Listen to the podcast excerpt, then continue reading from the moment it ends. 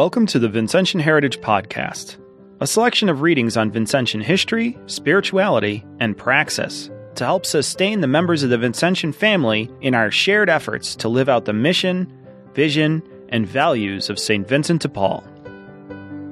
This episode's reading is entitled Saint Vincent and Sustainability, published in two thousand thirteen. It is read by the author, Scott Kelly. There are many different forms of prayer in the Catholic tradition, and I will use one form, a colloquy, to frame my talk about Saint Vincent and sustainability. A colloquy is an imagined conversation. If I imagine myself sitting with Vincent de Paul a few days before his death on September twenty-seventh, sixteen sixty, I would ask him what wisdom he has for our current sustainability challenges. I would have to explain what I mean by our current sustainability challenges, because it is certainly not a phrase familiar to him.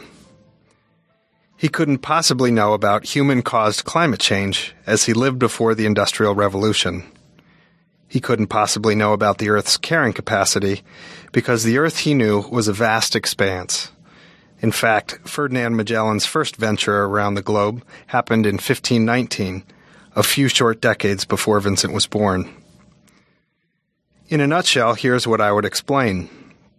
The entire planet is on a very dangerous trajectory and may soon approach its carrying capacity. If our problems are left unattended or unaddressed, it is likely, in the span of a few decades, that we may see the collapse of some or many of the systems we have grown completely dependent upon. That's how I would begin. I need to get his attention, after all, so he doesn't doze off. I would use a very basic equation to explain the concept of Earth's carrying capacity.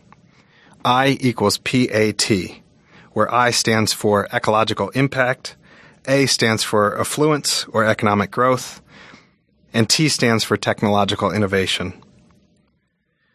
Then I would walk through each one of the challenges, beginning with population. The human population has been in a dynamic of exponential growth over the last two centuries. It took just about all of human history to reach one billion people in the middle of the eighteenth century. In Saint Vincent's time, there were about one billion people living on the earth. Recent projections indicate the human population could reach ten billion before the end of the century. If I could, I would show him a fancy chart like the one from the New York Times not long ago that showed how previous population projections were quite a bit off. The human population is growing much faster than what was previously predicted. When people ask the ecologist Lester Brown how many people the Earth can support, he responds with another question: at what level of food consumption? Taking into consideration all of the resources that go into food production, he explains that the Earth could handle about two point five billion if everyone had an American diet, about five billion following an Italian diet, and about ten billion if people ate like they were from India. Many of our sustainability challenges, however, have a much shorter time frame than the end of the century. As John Beddington, chief science advisor to the British government, argues, we face a perfect storm of food shortages, water scarcity, and costly oil by twenty thirty. That's not too far off. People have trouble grasping the dynamics of exponential growth. The French use a riddle to teach the concept to school children. Imagine a lily pond has one leaf in it the first day, two the second, four the third, and the number of leaves continues to double each day. If the pond fills on the thirtieth day, when is it half full? It is half full on the twenty-ninth day. The pattern of exponential growth is troubling to ecologists because ecosystems can be overwhelmed suddenly, irreversibly, and in some instances the results can be catastrophic, at least for the species that is growing exponentially. Mother Nature always wins in the end. The sustainability challenge is not merely a problem of population, however. It is a combination of factors. Population growth also correlates to profound economic activity, which creates a great paradox, and is perhaps the crux of our challenge. In one sense, explosive population growth over the last two centuries indicates some very positive developments. Today's average lifespan in many parts of the world is about double what it was in the time of Saint Vincent. On the one hand, the current sustainability challenges are indicative of human flourishing when compared to the rest of human history, particularly the time of Vincent. On the other hand, however, this growth poses two problems. The Earth has a limited carrying capacity. It can only support so many people. In addition, not all regions of the world have developed at the same pace. There are stark contrasts between a sizable majority that lives on less than two dollars per day and a much wealthier minority. There is a problem of total capacity, and there is a problem of unequal capacity. Many projections of economic growth show the global economy expanding by three percent a year, which means the two thousand ten economy could double in size by twenty thirty-five. Many wonder how this growth can occur in a global economic system that is shrinking the Earth's forests, eroding soils, depleting aquifers, collapsing fisheries, elevating temperature, and melting ice sheets. And so the paradox. Humanity must increase the consumption levels of the world's poor, while at the same time reducing humanity's total ecological footprint. There must be technological advance and personal change and longer planning horizons. The solutions to this paradox will require a radical rethinking of human flourishing, especially for those of us who live at the top of the economic pyramid. DePaul University has thousands of Vincentian articles available for download absolutely free. These articles include entire biographies of Vincent de Paul by Pierre Coste and Louis Abelly, twelve volumes of correspondence, conferences, and documents of Vincent de Paul in both French and English versions, and twenty-seven past volumes of the Vincentian Heritage Journal. Visit the institutional repository on the web at via dot library dot depaul dot e d u.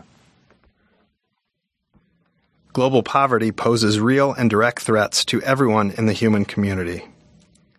Low-income states provide safe haven for terrorists and international crime syndicates because they do not have adequate police, military, judicial, or financial systems to combat them. Failing states do not have the health infrastructure to curb the spread of communicable diseases, which can have significant impacts on the global economy, as the threat of SARS and H one N one made clear. Failing states do not have the resources to prevent environmental degradation, where stocks of natural capital are depleted beyond restoration to the detriment of the global community. Think here of the ongoing deforestation of the Amazon. This covers the P and A of the I PAT equation. A few words on technology. There is no doubt that technological innovation can lower our ecological footprint. Solar panels and wind turbines can create energy with a much smaller ecological footprint than fossil fuels. However, technology alone cannot solve our problems. And then I would explain climate change, the planetary byproduct of an economy that is utterly dependent on fossil fuels, a trend that began long after Vincent died. I would explain how fossil fuels release carbon into the atmosphere, which acts like a greenhouse and warms the planet. I would explain that the problem of sea level rise is already upon us. It is no longer a distant, remote, or uncertain problem. I would tell Vincent about the people who live on the outer atolls of the state of Chuuk in the Federated States of Micronesia. Right now, they are being permanently displaced by sea level rise. I would use the term environmental refugees to describe the plight of the Micronesians and how it is likely that millions more will be displaced in low-lying areas of Bangladesh and China as sea level rise continues. At this point, I would listen to Vincent de Paul. He has been very gracious, allowing me to vent my anxieties to him. Saint Vincent responds to my questions by talking about the kingdom of God, his vision of a sustainable community. I imagine him repeating what he said in Chapter two of the Rules of the Congregation of the Mission. Quote, "Christ said, Seek first the kingdom of God and his justice, and all these things which you need will be given to you." End quote. The passage he references comes from Matthew's Gospel, chapter six, verse thirty-three. In the immediate context of the surrounding passages, all these things means the material, social, and spiritual resources we need, individually and collectively, to live a flourishing life. Vincent cared a great deal about the language and concepts that shape our moral imagination.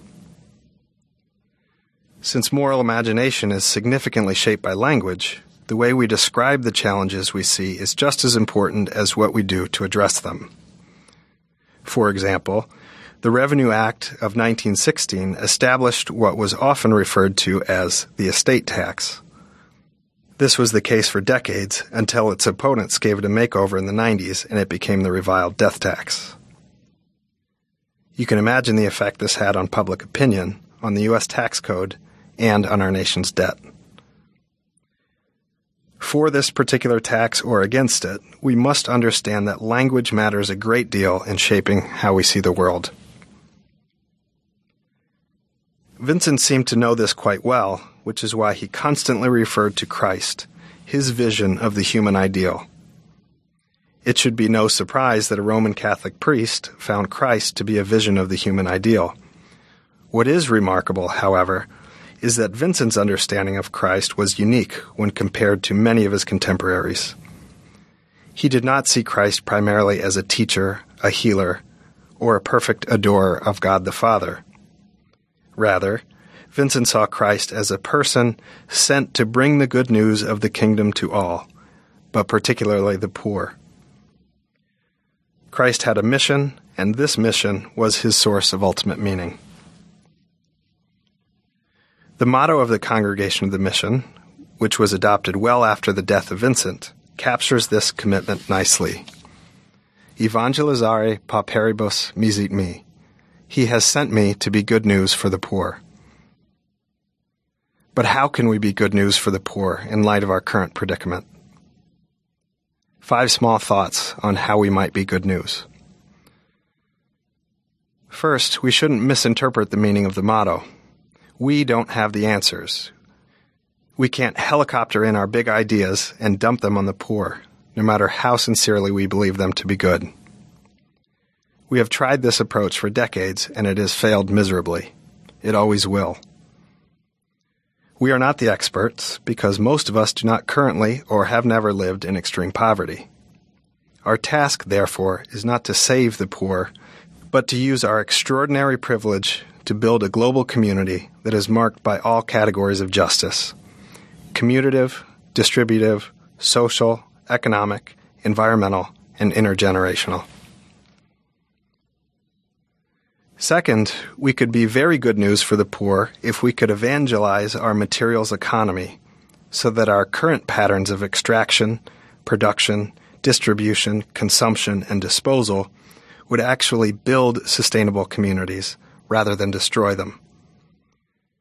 We can do this through the ways we participate in the global economy as consumers, as investors, as entrepreneurs, as teachers, as C E Os. Third, we can drastically reduce our ecological footprint. One of the least popular virtues Vincent talks about, at least by today's standards, is the virtue of mortification. We need to actively confront the myths, flawed assumptions, and biases that we internalize unintentionally from a contemporary culture that is, in many respects, driven by the myth of consumerism, that our fulfillment lies in ownership. To be clear, consumption in itself is not inherently problematic, but consumerism, like all isms, poses a planetary and humanitarian challenge. We must find meaning that transcends the fickle and irrational fluctuations of the market. Fourth, we can be good news to the poor by bothering to understand what life is like for the four billion people who live on less than two dollars per day. We can allow this understanding to shape how we participate in democracy. If we have the privilege of voting in the United States, we should imagine bringing ten poor people and an acre of forest with us into the voting booth. We vote on behalf of the global poor and on behalf of the planet. Fifth, we do this work in community. It is a congregatio of the mission, a community gathered together for this purpose. With the insights from my colloquy with Vincent de Paul, I leave the conversation feeling challenged but hopeful. More than anything, Vincent de Paul reminds me that the solution to our sustainability challenges must come from our shared mission to reduce the suffering of those who live in poverty. Thanks for joining us for this episode of Vincentian Heritage Podcast. If you have any questions, please send them to mission dot depaul at gmail dot com. Be sure to check out all the other Vincentian family resources on our website, mission dot depaul dot e d u.